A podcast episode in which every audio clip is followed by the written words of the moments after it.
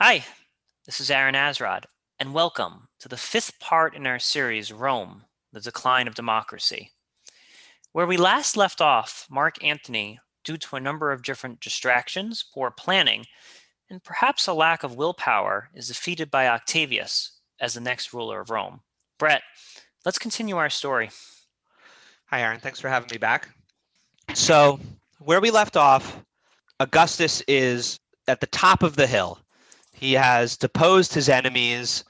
Um, he's in control of the vast, vast, vast majority of Rome's military, and there really are no more obstacles, or uh, let, let me say instead, there are no more existential threats to his power. He's in a very similar position to his uncle, Julius Caesar, was uh, several years earlier, but his approach to power consolidation is starkly different. And as we'll see, it's vastly more successful. Like you're saying, the impediments are completely gone to consolidating power at this point. They're not completely gone, but they are mostly gone. Um, it's, it's they've been after decades of civil war and purges and counter purges. The the fight has been mostly beaten out of the Republicans. Got it. Got it. Got it. And I, I, and as we discussed last time, the average citizen is just ha- regardless of who's in power, they're just happy that there's some moment of peace, right? After like the fourth civil war. At this point, they're basically expecting Civil War number five to come along any minute. But what they'll they'll be pleasantly surprised. Good. Uh, they'll good. see that this is not another step in the destination or in the journey, but rather this is the destination. Good, good, good, good. I love pleasant surprises. yeah, well, pleasant depends on who you ask, but yeah, we call it pleasant surprise. So, Octavian is now elected the consul, which is like president, right? In a like almost unanimous vote. Because remember, it's not like America where like the people vote, the senators vote. Right. Right. And the most of the senators are sycophantic, and the ones that aren't are dead. Hmm. Right? There's there's no there's no one really left around to challenge him. So the Senate nominates, and then the the People's Assembly votes, but you know they only nominated him. So uh, who else are they going to vote for? Also, he has control of the military. People see the writing on the wall, right? right, right. So he's Um, basically the last man standing in the graveyard. Yeah, that's that's a good way to put it. And he he's elected alongside because there's two consuls, uh, his childhood friend and longtime ally Marcus Agrippa. Hmm. Right. So Agrippa and uh, Octavian they set about consolidating power and really changing the the republic into the empire. Huh. their their first step is they are going to remove all the laws that were passed during the time of the second triumvirate right Eh, that, that was wartime octavian he doesn't want to be that he doesn't want to be remembered like that so he's going around and he's fixing all of the little laws he passed that he needed in place to gain power that are no longer necessary right he's trying to send a message that law and order has returned to rome Right, right. right Now, I have a question here because Julius Caesar, right? He was just kind of extending his term limit. Like, did he ever say directly, I am now emperor? Or was this just a game of him constantly extending his term limit and he never directly said, I'm emperor? Julius Caesar extended his term limit first by, or Julius Caesar had the Senate award him dictatorial powers, which was an act, which was an actual title in Roman government. The dictator was an office you would elect under times of great crises, where they had like universal power to do whatever they want. With the idea being that they would give the powers back. The, the office of dictator was used successfully and unsuccessfully a bunch of times through Rome's history, often times of war, uh, where you couldn't have you didn't want the consuls to change next year because you just you needed more time to do stuff, right? So I don't want to. So I, I want to be weary of saying like the dictatorship was a unanimously bad thing because it wasn't. It was used effectively and correctly for at least a few times. Uh, but Julius, it was supposed to be for five years. Julius Caesar had himself declared dictator for five years, then ten years, and then forever. Right. Now, with Octavius, though, he's not even playing any games of extending the term limit. He's like, Oh, we're no. done. We're done being a republic, and now we're an empire, and we're going to have an emperor that rules indefinitely until they die or assassinated or just. That's that's the interesting thing, Aaron, is that that's not what happened. Oh, Julius Caesar is the one who tried to change the government to make himself a king. He's like, this temporary status that you have, I want it forever, which obviously people like you'd have to be brain dead to not see that as a brazen move for control, right? Sure, sure, was like, sure. so I was like, I think I'm going to be president forever now. And people were like, oh, that sounds fair. Augustus, on the other hand, plays by the rules, sort of. I mean, he kind of has like carte blanche unanim- uh, unanimous power, right? To do Mhm. what he wants. But he's very much plays by the rules and within the rules to build an empire. He never calls himself an emperor. Interesting. Wow. Wow. He never does. Most of the emperors of Rome don't refer to themselves as emperors. The word emperor comes from the Latin word imperator, which means like commander. And um, yeah, it, it means commander. They didn't refer to themselves like that. They didn't see themselves. Well, maybe they did see themselves like that, but they certainly didn't refer to themselves like that. And we'll get to this in a minute. But Octavian referred to himself as principate, which is actually where the, the English word of prince comes from Hmm. um, and principate means like first citizen so he saw himself more like how the the like the speaker of the house would see themselves. They would be like i'm the most important person in the house of representatives but i'm not the king of the house of representatives. Right.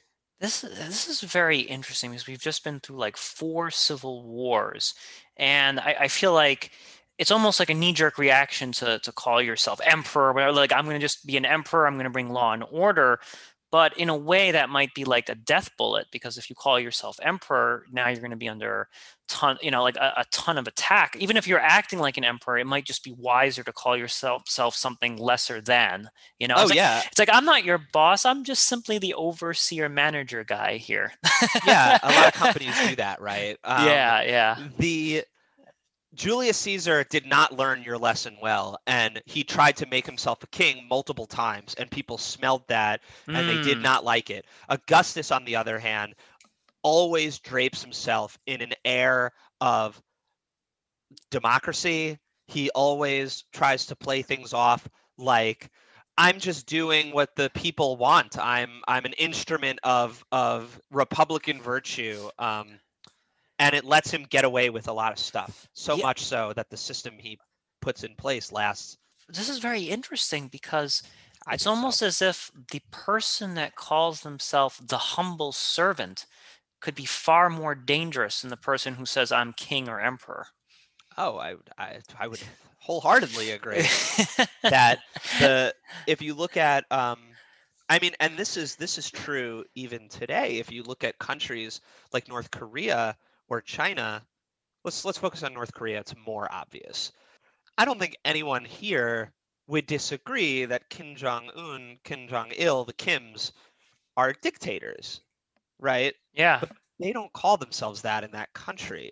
They're the president and they have elections, right? Mm, They're voted in. They their country is not called the Kingdom of North Korea. It's called like the People's Republic of, you know, freedom and democracy or some insanely long-winded title, right? Like um they know, right? Whenever you have like those like oppressive regimes in in South Africa uh, kind of popping up, same thing. They don't call themselves like the Kingdom of the Congo. They call themselves like the People's Republic of whatever.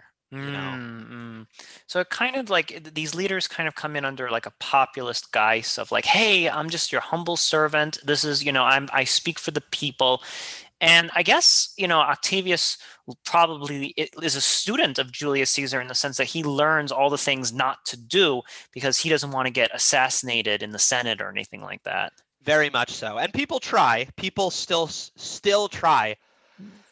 But Octavius is better at catching them. He has a better like PR firm, I guess you'd say. Uh, he has an an army of poets who end up writing like propaganda for him, and they're much better than Julius Caesar's people. The one of the most famous uh, pieces of Latin literature to ever come out of of the Western world, the Aeneid, is about Augustus Caesar, right?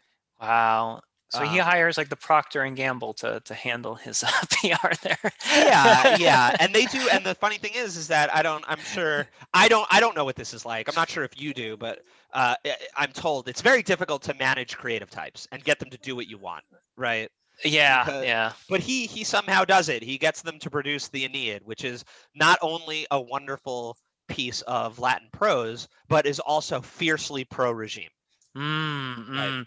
But we're getting ahead of ourselves a little bit here. Yeah, no, it's just it's just very interesting because I I think there's a shift going on here and maybe this is different maybe this is new in the ancient world this idea of like i am i'm not just king i also have like i also have an obligation to have like a public relations perception like that matters. Even even if i don't necessarily need these people's votes anymore there's still this obligation to portray oneself in a in a very majestic kind of image. And i think that maybe is a new thing to rome. It is definitely a new thing to rome. I don't think it's new to civilization. Like the persian empire very much their king like uh, you know going and and I apologize because my Greek history is a little weak, but uh, you know Xerxes the First, right? Xerxes the Great, um, very much had a kind of like a principate role in governing Persia, especially during you know the war with with Greece, mm, right? Mm. I, I always find that funny that Western, thanks mostly to Zack Snyder and yeah. the movie 300, people vastly misunderstand what was going on in that era. um, for somehow that story has been warped into a story about like the freedom-loving Greeks facing off against the evil encroaching Persians when the Persians were a mostly free society and the Greeks were a slave state. Wow, wow. So they're annulling the laws that they passed and these laws that they're annulling are like martial laws, right? They're annulling the laws of conscription. They're annulling the laws of treason trials. You know, they're getting rid of all the things that they leveraged to kind of like steal and amass power to fight their wars. And when I say they, I mean Octavian and Mark Antony, now just Octavian with Mark Antony being dead.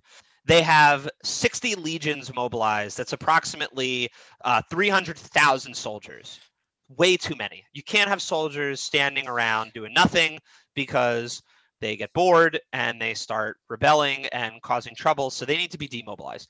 The good news is that after this civil war, the entire country of Egypt is the sole ownership of Octavian. Mm, right. Mm-hmm. And so this time, and uh, Egypt is very rich. They are they produce a ton of grain. They have a wonderfully efficient government that are, is set up for someone at the top to just step into and start just reaping benefits. You know what I mean? Some regions, like for example, España, you know, the Iberian Peninsula, they're rich in the sense that they have lots of gold and silver mines, but the time that Augustus or sorry, Octavian is stepping in to to kind of take control of the region, there are a bunch of like squabbling tribes. It, it takes effort to come in and set up the infrastructure to start reaping the benefits, right? Mm. With with with Egypt, it's all ready to go. It's a turnkey operation, right? Wow, wow. Show up, collect your check. Nation flipping right there. yeah, I mean, look, a lot of um, not just in nations, but in business too. A lot of businesses are like that, where like the person at the top just needs to basically step in and, and make the money, right? Yeah. Um, there's there's something to be said about that where what what people at the top try to do is they'll try to like link themselves to the effectiveness of the institution that they're running whether it be a country or a business. And then they try to convince people that without them the institution cannot function. Mm, mhm. right? This is where we get this misnomer where people will say things like you can't let the airlines fail. You can't let the banks fail but they don't fail. What rather happens is the people at the top lose their investment and are replaced by new people. Right, Right. right, like right. they're still around. You can't get rid of those institutions. They'll always exist. Well now they'll always exist. It's just the people at the top who took the risk are going to get deposed. So octavian controls egypt and with that a ton of money. So unlike all the other civil wars where there was unrest and rebellion this time he has cash to spare. And these soldiers are getting their retirement money they're getting their retirement land and they're being you know like farewell so long thanks for the help.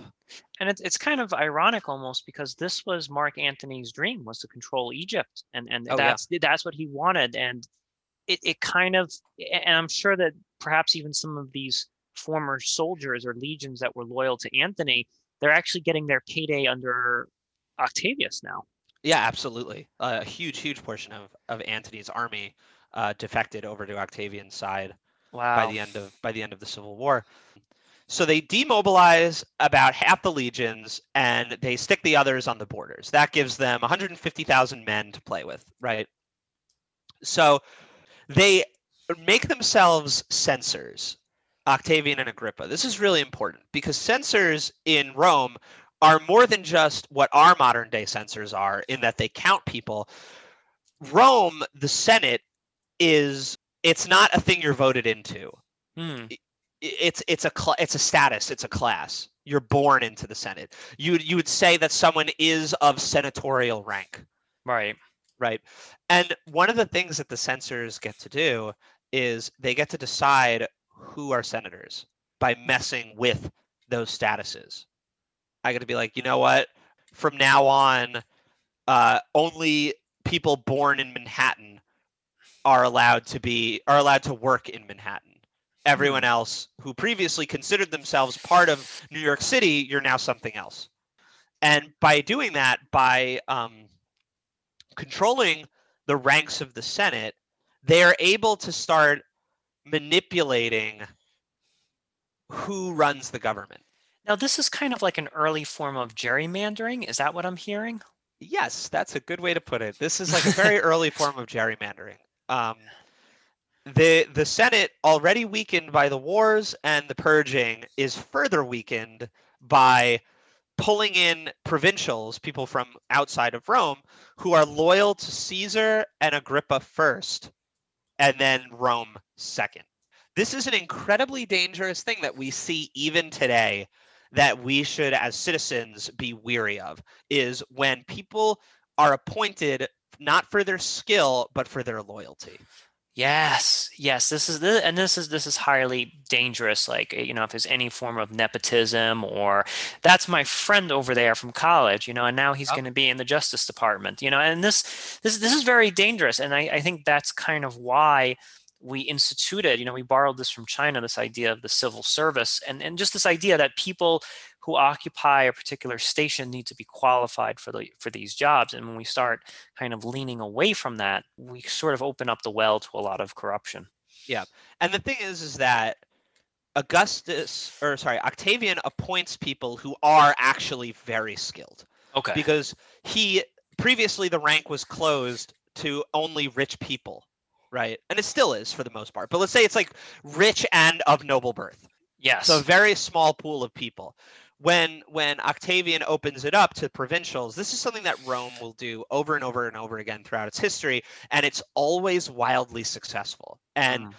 we'll see during times that are good, Rome is doing this, and during times that is bad, Rome is not doing this. And what it is is Rome is always willing to welcome, not always, when Rome is willing to welcome its newly acquired territories, it's for lack of a better word, it's immigrants into the fold and let them make decisions and let them hold high offices, they do very, very well. they're, These they're, people are are hard workers.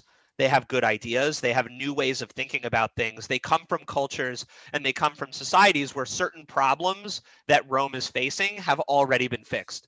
and they bring those solutions with them and we'll see some of the best roman emperors of all time are provincials right and this this is excellent because you're you know you're leading to massive cultural diffusion and you're also you're creating for these new territories you're creating a lot of buy-in right? Because if you take over and say bow before us we are rome well now now you've just turned this into a police state where you have to like police these people. But if you say hey congratulations you're a part of rome here's how you can work yourself up the ladder here then you you've created that buy-in with all these like uh, newcomers to the to the empire. Oh absolutely. The early the, the we call this the the early empire the early imperial period the period Yeah. of the principate is is is categorized by this of of there, there's a thing in in roman in latin called consensus yeah which has a slightly different meaning than what it does in English. In English, consensus means agreement, right? Like the Right. consensus is, or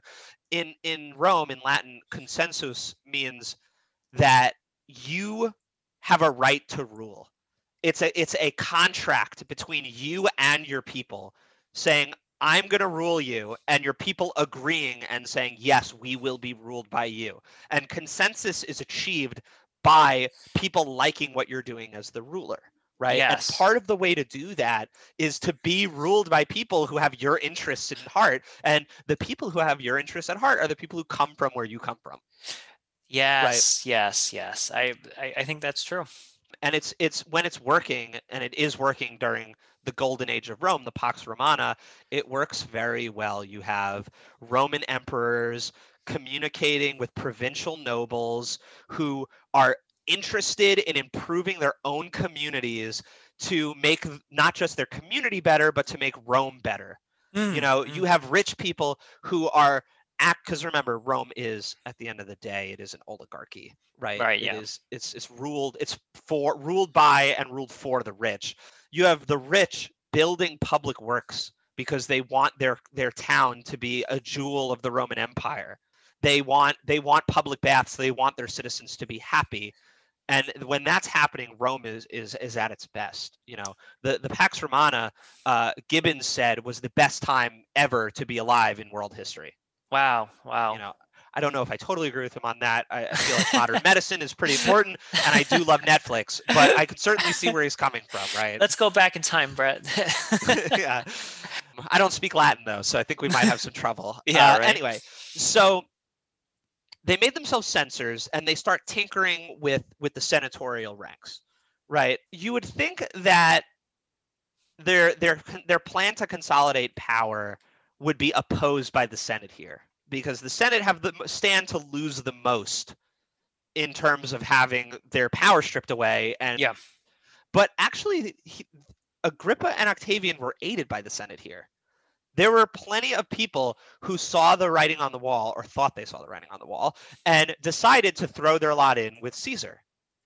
And by doing so and adding their power to his, they made it easier for him to pass the laws that he needed to pass to legitimize his rule.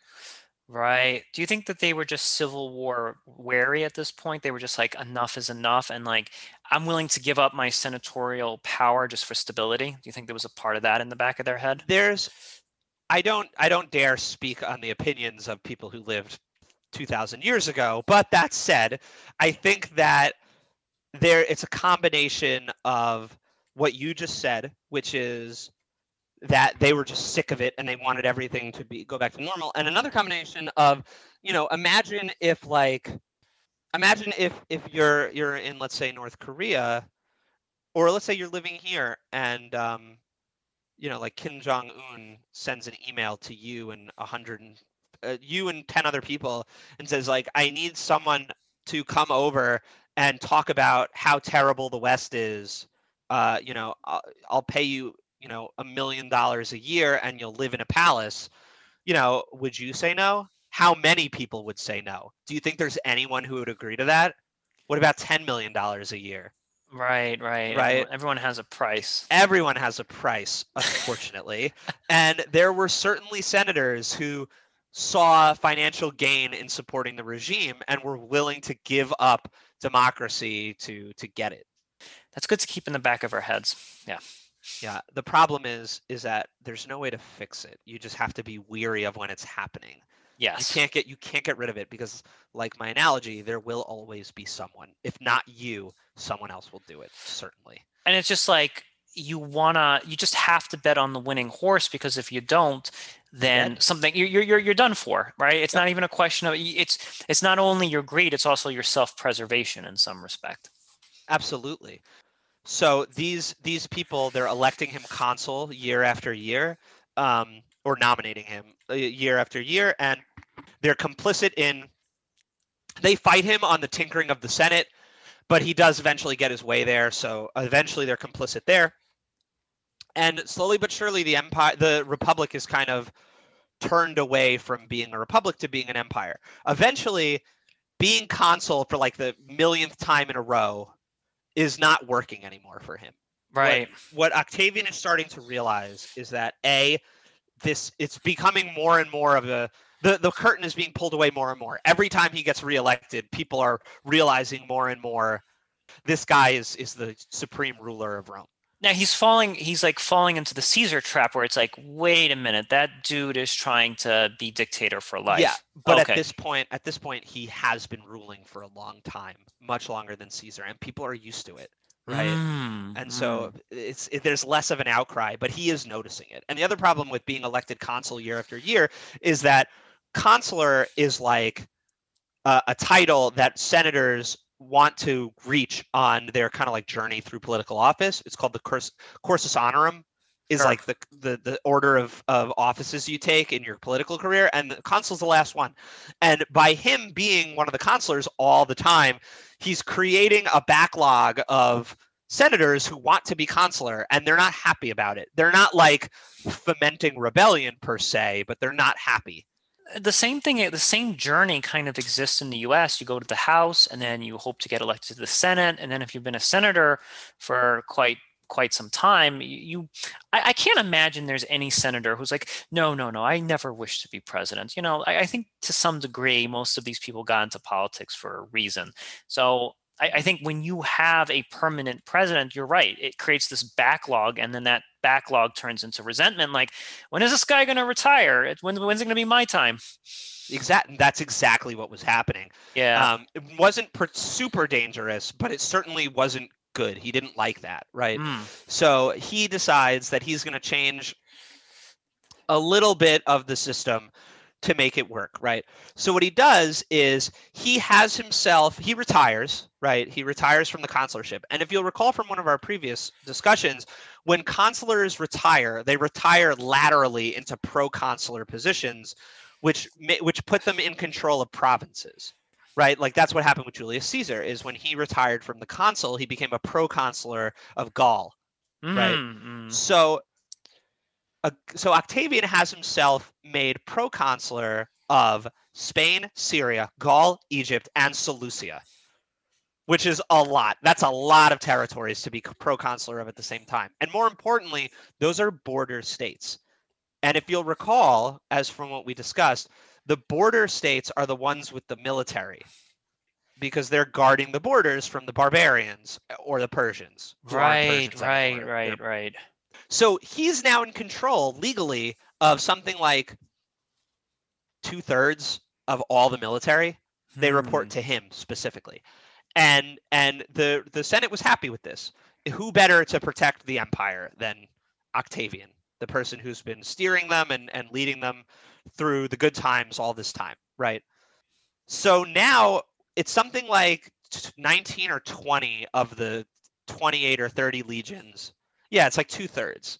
Two thirds of the legions are, are now under direct control of Octavian. Mm, mm. Um, Octavian adds new temples to the skylines of Rome and has the um, the Sibylline books placed in them, which is it doesn't seem like a big deal to us, but it's like imagine if like Donald Trump moved the largest church in America to like next door to the White House Hmm, right? mhm. It's like you're consolidating power.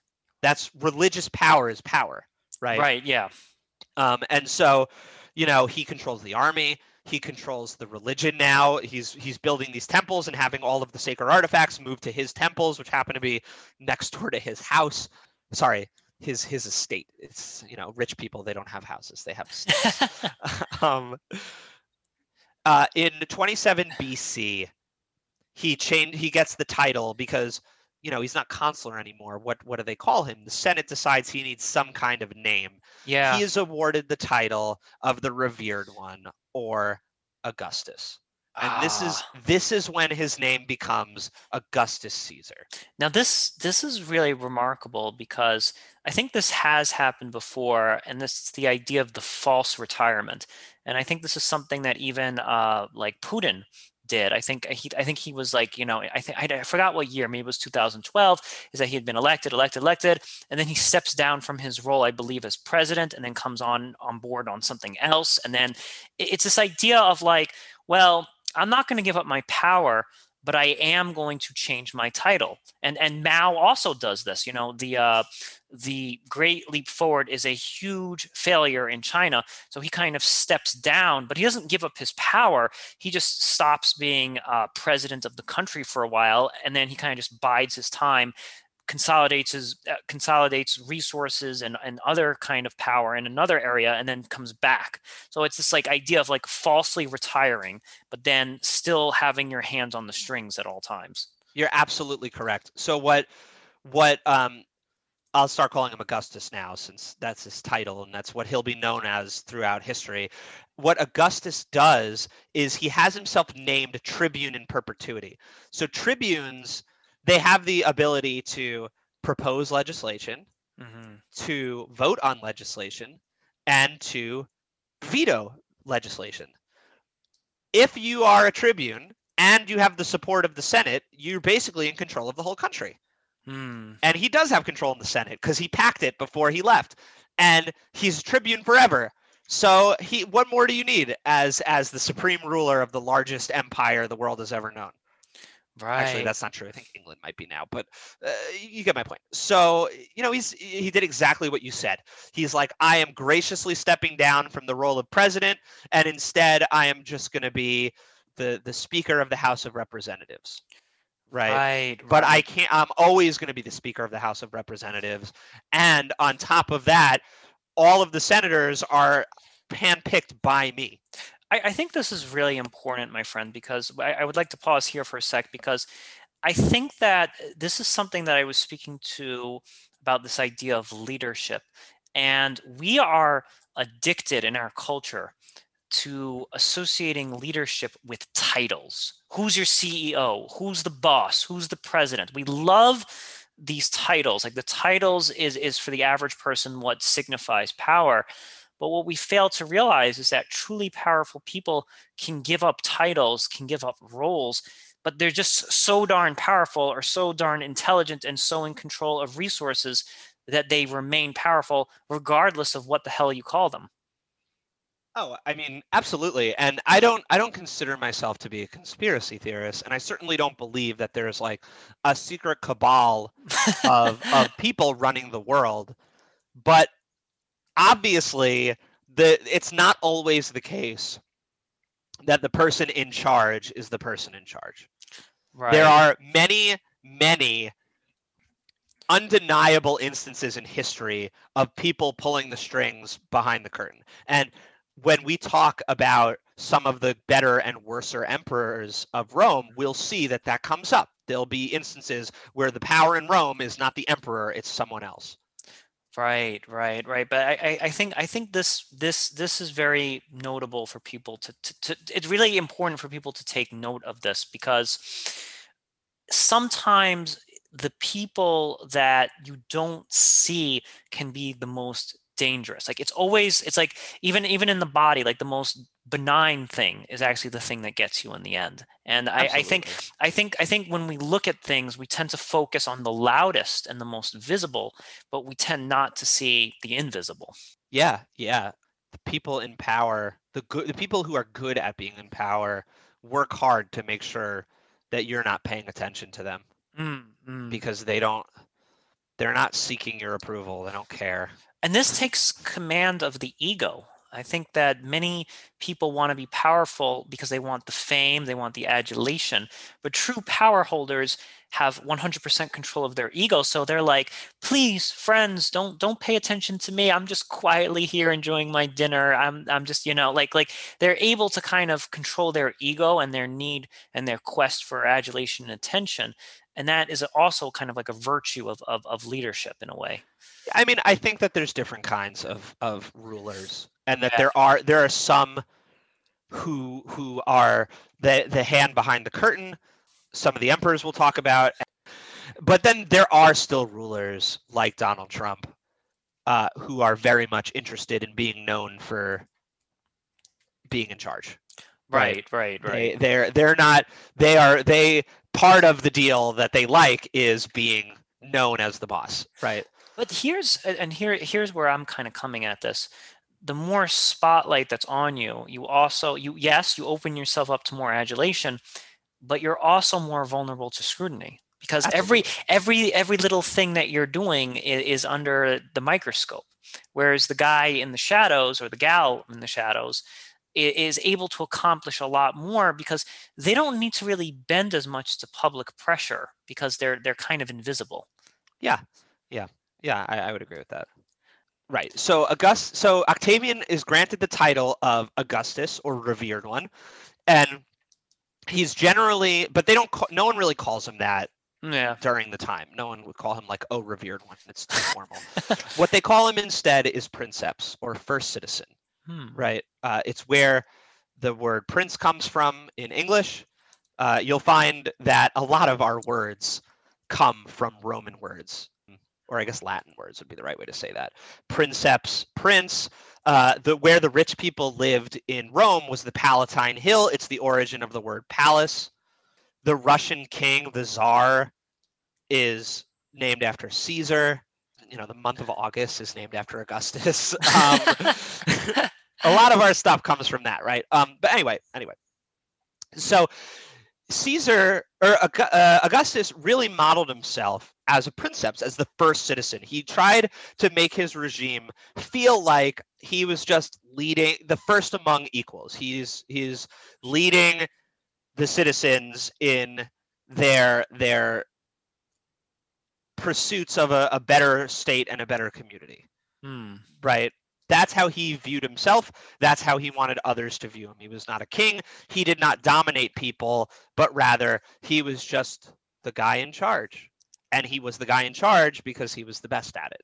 This is very interesting that because there's there's so many psychology I'm I'm really focusing on the psychology here a lot because I it's this idea and this is something that is really lost in politics today so much is that we we tend to want there's an increasing demand to get done things done through force or or through like I am the ruler, you need to mm-hmm. do this.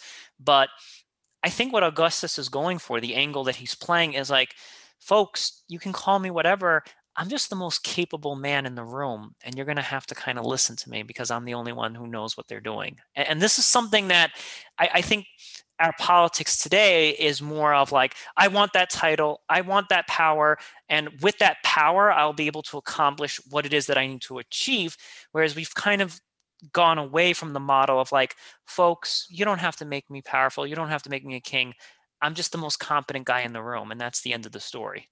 It's it's it's even more than that. It's it's it's that it's like we have a, an agenda that we need to pass and let who's gonna who shall lead us in our journey and then the people are like you should you know and it's not organic because he's stuffed the deciding the deciders with his mm. own hmm. supporters but it comes across that way right he does a good job during his reign of building back up the senate into an institution of some prestige not power but prestige. So you'll have to remember that during these civil wars, the Senate is ravaged, right? Yeah, yeah. Um, people are killed. People are are accused of treason, stripped of their titles, sent into exile. He does good work to give them back some meager authority He's like, I'm gonna like so like as an example, right? He's as proconsular of all the border territories, he's in charge of 66% of the legions. There's still 33% left. Right. And that's he gives that to the Senate. And he's like, go ahead, make your rules, make your decisions, have fun. Right. this man is extreme like this guy is an like from a philosophy standpoint this guy is an ultra utilitarian like he's very pragmatic in everything he does because I almost feel like he could have achieved these things without even corrupting the deck in his favor. I, I feel like he, I, I, feel like the only reason he went the corrupt means is that he just was like, okay, what's the quickest way to fix this problem? Oh, I, I have to um, take a little power away from the Senate right now. So be it. it. It's almost as if like everything that he does is just for the goal of of making Rome more functional. And yes, he does kind of you know it really makes me question the the um the phrase like you know you know can you use a corrupt means to achieve a justified ends it's almost as if he's doing that he's doing corrupt things but in a way he's like the only guy who's actually making rome a lot better than it once was I mean, you the the answer to that question is yes. There's no debate. It's happened. Like it's, I read the history books of Rome, and you'll see that corrupt corrupt governments can be a force for good right? You could ask, is our corrupt government currently a force for good? And we could debate that, but you definitely cannot debate the total efficacy of corruption. It is sometimes, does sometimes work. And it's working right now in Rome, where Augustus Caesar is reordering the system to put himself at the top, but at the same time, he's greatly improving the lives of the people who live under him, right? Wow, wow. Um, people people love him, right? He is he is beloved in in his country, uh, empire, state, whatever you want to call it. He eventually gets what amounts to proconsular authority, which is or sorry, he gets what amounts to like roaming proconsular authority, which means that whatever province he's in, he's in charge. But when he's not there, whoever is the actual governor is in charge, mm-hmm. right? And mm-hmm. by doing this, and having and he does have a very hands-off approach to ruling the empire. The senate likes him right? They they they they appreciate the clout that he's given back to them and they like controlling the provinces that they control when he's not around. They don't mind when he sh- they don't mind so much when excuse me when he shows up and like kind of takes control for a little bit. Because for the most part he's very hands off Wow. He's wow. he's he's the the the steady hand course correcting. He's not holding it down and controlling where it goes. So he's not. Um, th- this is amazing because he's not a micromanager, and, and this not actually, at all. and this kind of comes back to a, a, previous podcast that I just did with a man by the name of Jeff, and great leaders are able to empower other leaders and oh, and yeah. when and I, I, think this is very important because when you are a micromanaging leader even in rome you like the sentence of like come on dude stop telling me what to do and the leader who's like hey i'll let you guys figure that out or hey um, it looks like you guys got this under control. That is leadership over there whereas I, feel like it's almost a weakness of power when you have an overly authoritarian surveillance like state because i think it's almost as if you're afraid in your own competency and you're afraid that you might lose power that you overcompensate with having like an overly surveillance like state Absolutely. And not only eh, does it make it so people like like you better because you give them autonomy, but just like in general, it's eh, micromanaging means that you are the buck stops with you in terms of solving problems and if you don't know how to solve a problem, the problem's not getting solved. Right. And you just you have a better shot of success when you have eh, more experts weighing in than just you. Yes, you know? because there's only so much one man can handle, right? Absolutely. Like like you right. can't like no matter how high your IQ is or how smart you are, it's just you need people under you need competent people underneath you that can handle it before it gets to your office. There'll be some problems that only you will have to solve, but the idea is to kind of mitigate that over time. Yeah, absolutely. So I could talk more about Augustus, but I think I think maybe we've, we've spoken enough about the pre-imperial era he searched for an heir. Um, I'll very briefly talk about he searched for an heir to kind of inherit his estate, and with that, the money, right? And with that, the titles. So, and he started elevating his nephews uh, to positions of power in the government to start to send the signal that his next of kin would be like the wielder of his authority when he was gone. Remember, no one has said king, no one has said emperor. Mm. He is still just a, a, lowly government bureaucrat. Right, right. It, it, it, in the equivalent, in the equivalent of like, imagine if, you know, like uh, Bill Clinton when he was leaving office was like, oh, and by the way, here's my son who you know, I really think. right, Chelsea. you're right. I, I apologize. uh, here's my daughter Chelsea, who I really think you should all vote for, for you know the Speaker of the House, right? Yes, yes. And then all, and then all the senators who are loyal to Bill Clinton go like, yes, yes, we will vote for her. She's great, and then they defer to her going forward instead of him because they know that she is now the wielder of his authority and money and influence and that's kind of how you you have a kingdom without having a kingdom yes right? yes and I, I, think that's really important because if you know if you appoint someone your direct heir just because you know hey you know they're my son or my daughter everyone's going to be like oh king monarch we're going to get him yep but it just you know my son just happens to be the most capable of uh, handling this situation. What a funny coincidence. yeah what what a coinkadink right? Like i think you should uh, support them as well. Uh, brett thank you so much for being on the show today. Oh thank you so much for having me aaron. This concludes the fifth part in our series rome the decline of democracy. I'm aaron azrod